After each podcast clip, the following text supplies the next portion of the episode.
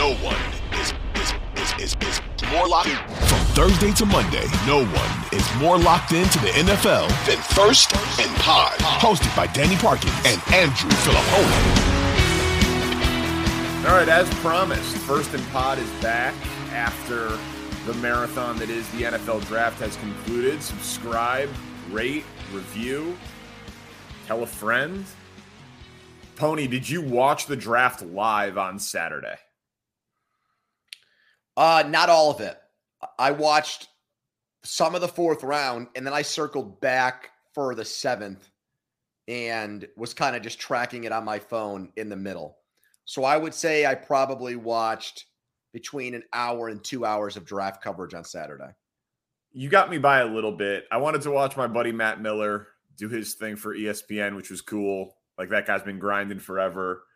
And it's just, it's a, I, I love it, but it's the perfect track on your phone event. Mm-hmm. When's my team coming up?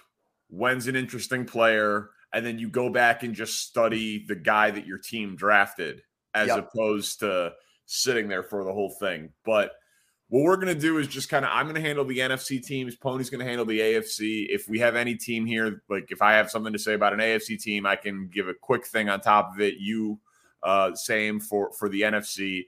But we wanted to. This probably won't be as long as the last pod, but you know we're not going to go deep on the fifth rounders for everybody, but just basically like you know your overall thoughts. Yeah. Uh, for for how they approached it. So I'll start with Carolina since they picked first. Uh, obviously, Bryce Young will be the thing that makes or breaks this draft. If he's Drew Brees with mobility, it'll be the best draft that any team had. Mm-hmm. If he's Kyler Murray or worse, it'll be a disaster. But I at least like when teams do things that make sense in terms of like telling a story, like in a poker hand. If you want to represent something, you've got to the first move has to connect to the second move, which has to connect to the third move.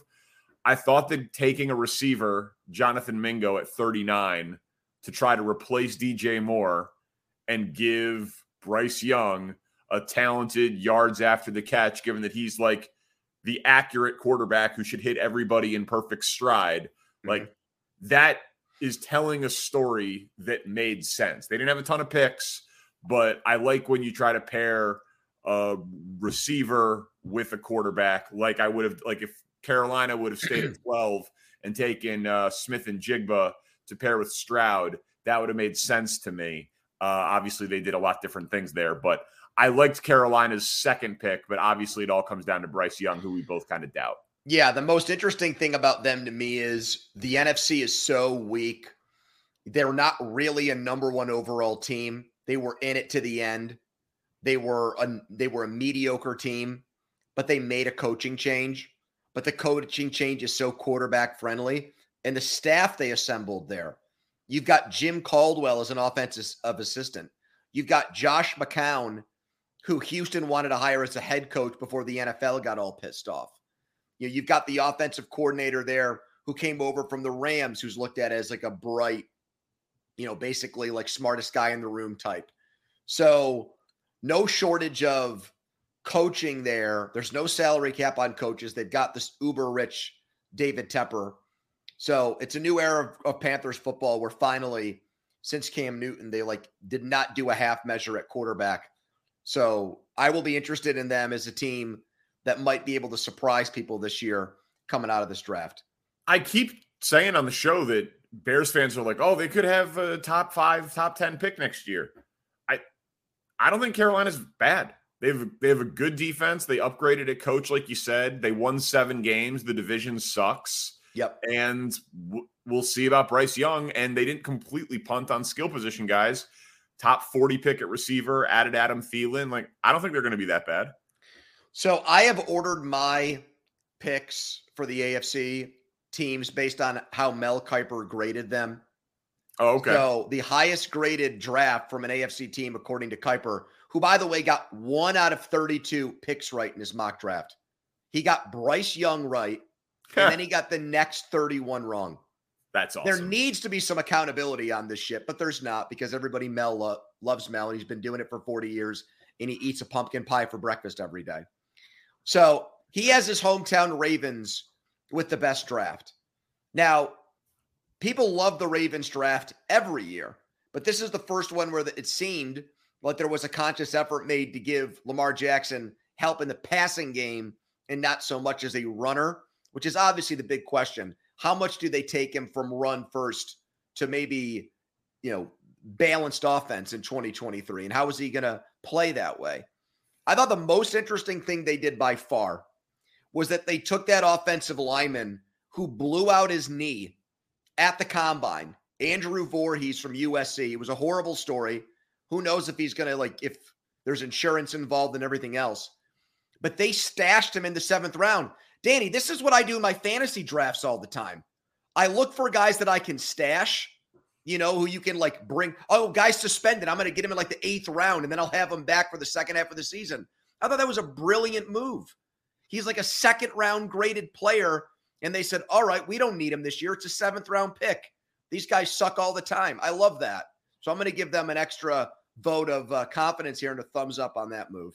So love the draft and stash. Um, the only thing with the Ravens that I didn't like, just another inside linebacker. Well, right. So so Trenton Simpson, like I watch a decent amount of Clemson football.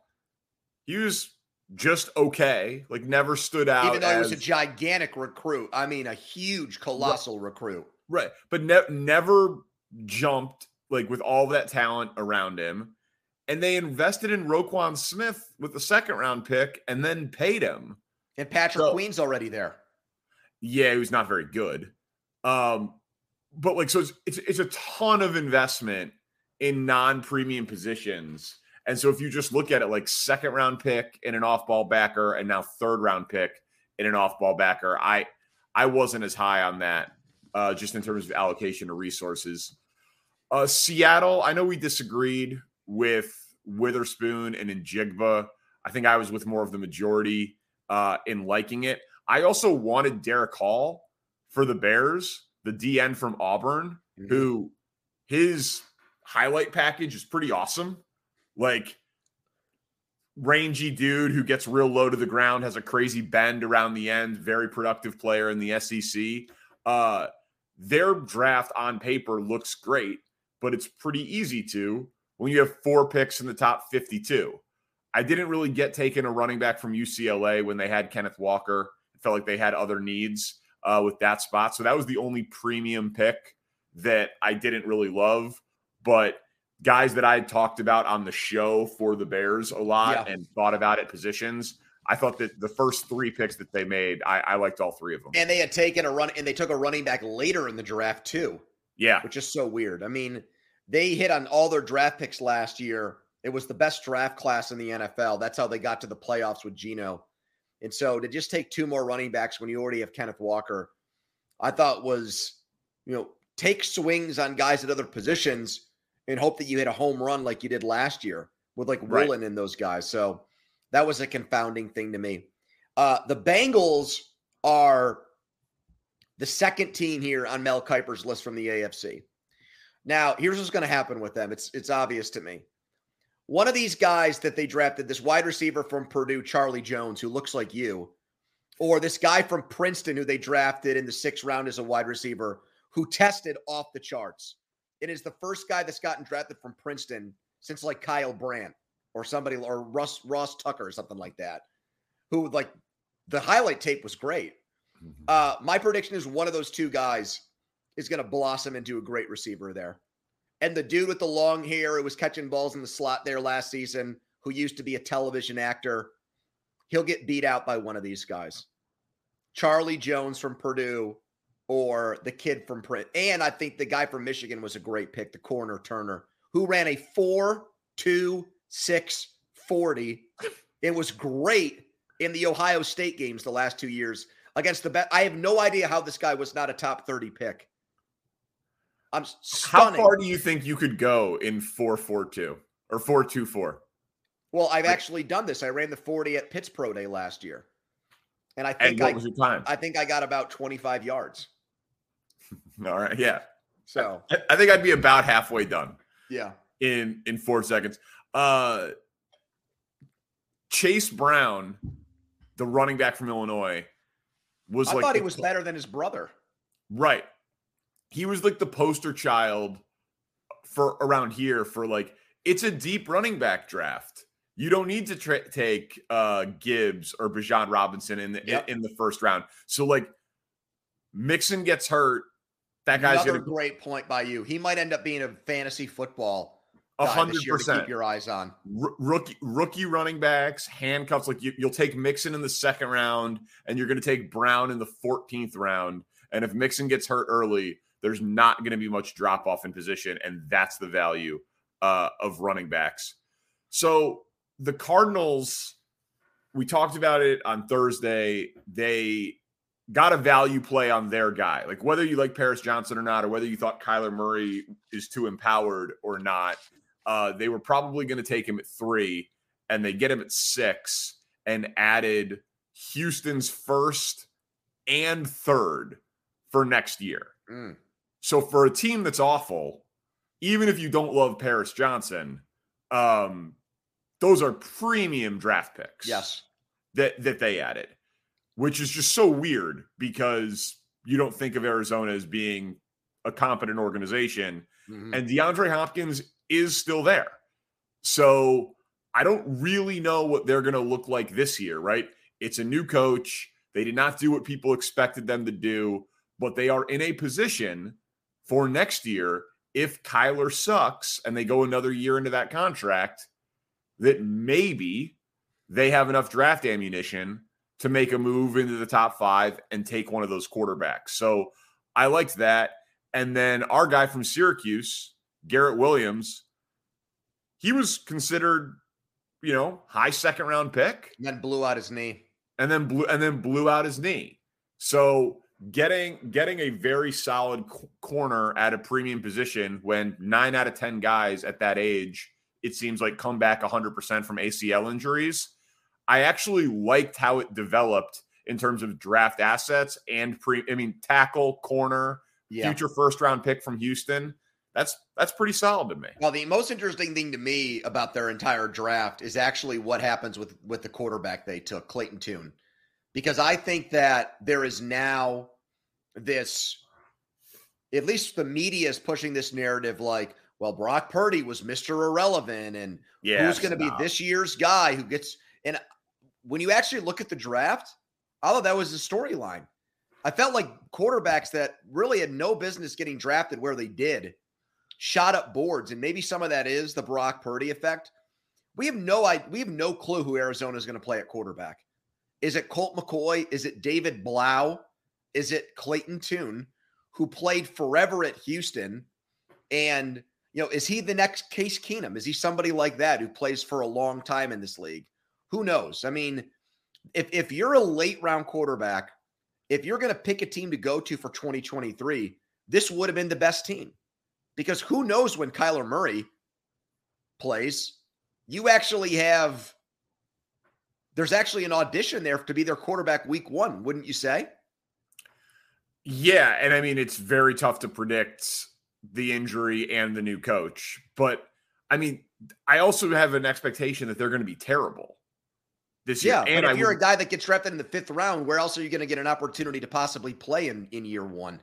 no, it's just, it's just like the debate of like, do you do you want to play right away, or do you want to sit for a minute? Sure. Be, be But when you're one of these 26 year old COVID quarterbacks, you might as well friggin' play. yeah, twenty, yeah, that that's right, that's right.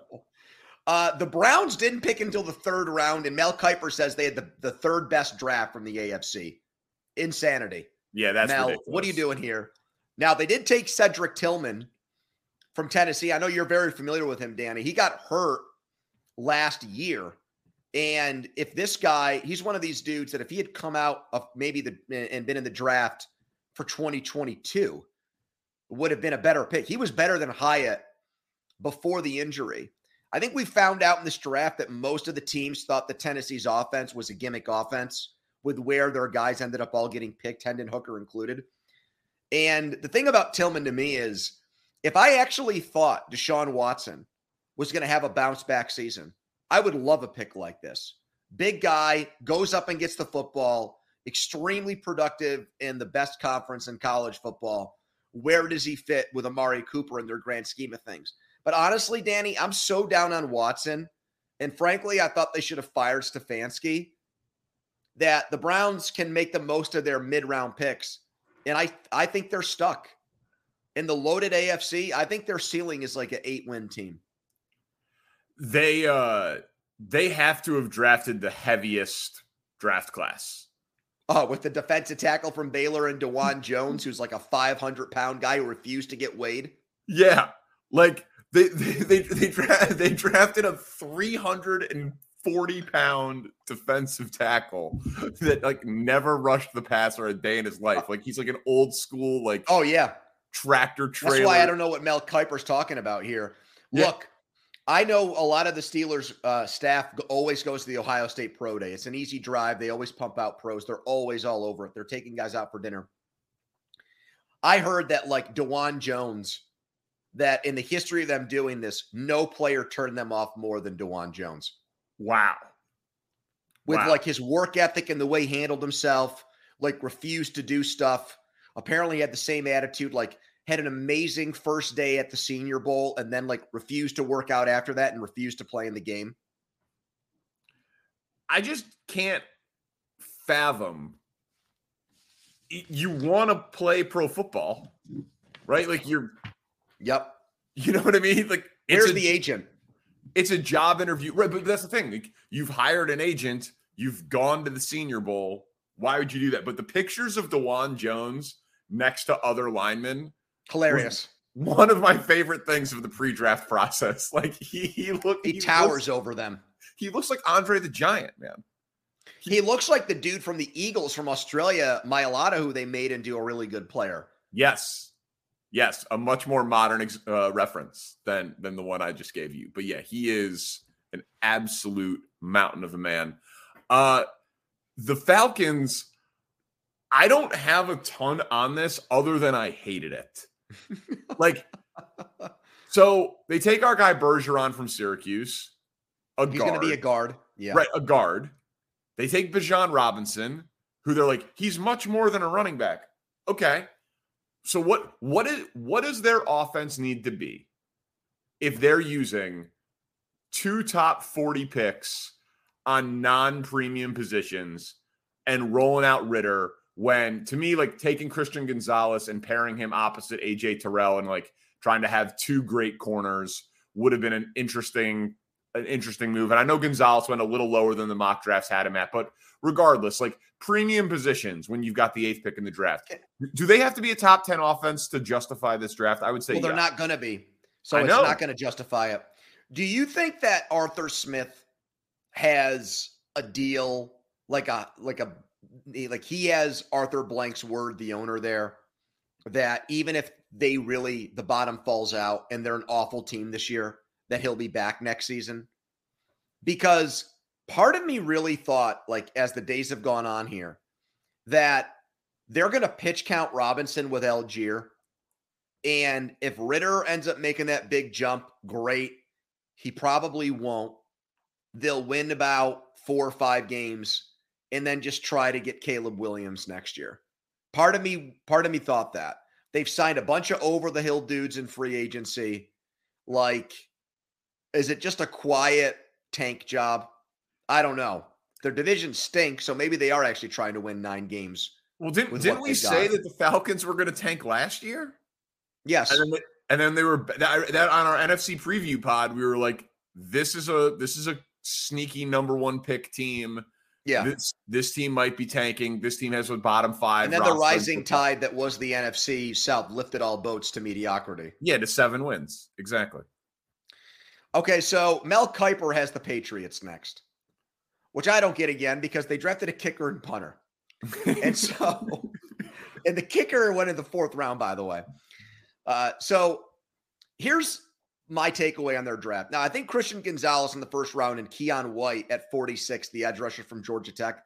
I yeah. think there's good value with both those picks. And we know Belichick knows defense. So he went to like his old, old habits, kind of die hard sort of thing. But what's very obvious to me, there's no help for Mac Jones. None whatsoever. They didn't take a they didn't take a skill player till the sixth round. I mean, you're trying to figure out what your quarterback is. He's in year three, and you don't get him any help in the draft. Don't you think they know what he is, man? Like, what what possible way? And I know guys can be late bloomers and all that. In the AFC, mm-hmm. what possible way is there for Mac Jones to be a quarterback good enough for you to win with? Well, you go back to the formula you used for two two years ago when you made the playoffs. Then you actually had offensive coaches who knew what the hell they were doing. I guess so, but I mean, but winning anything of like Oh, their margin for error is so slim playing that way. And, and like since then, four quarterbacks have come into the AFC, like in addition to the ones that were already there. Yeah. Right. That that are that are awesome whether it's Trevor Lawrence or whatever you think about Russell Wilson or you know it's just Deshaun Watson like it's just it's getting tougher and tougher and tougher and his ceiling is just so low and the margin for error is a good way to put it it's just it's got to be his last year and I'll be shocked if he gets the whole year uh, I have the Bears next. I was just doing this in order of how they picked in the NFC. I didn't do it through through Kiper.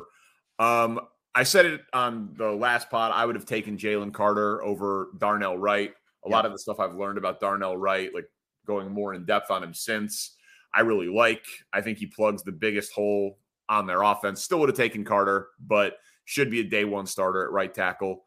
Um, the media seemed to hate the rest of the draft on day two for the Bears. Defensive uh, tackles. Yeah, Gervon Dexter and Zacch Pickens. Zach with two C's and an H. Never seen Zach spelled that way, by the way. Um, those were like the definition of drafting for need picks. And I can't hate on it. Like, I, I don't think it can be overstated how little talent there is on the Bears defensive line. So I'm always a best player available at a position of need. And when you have a defensive head coach and you pass on Jalen Carter, yeah, you need to give him some young bodies with some upside for the defensive line.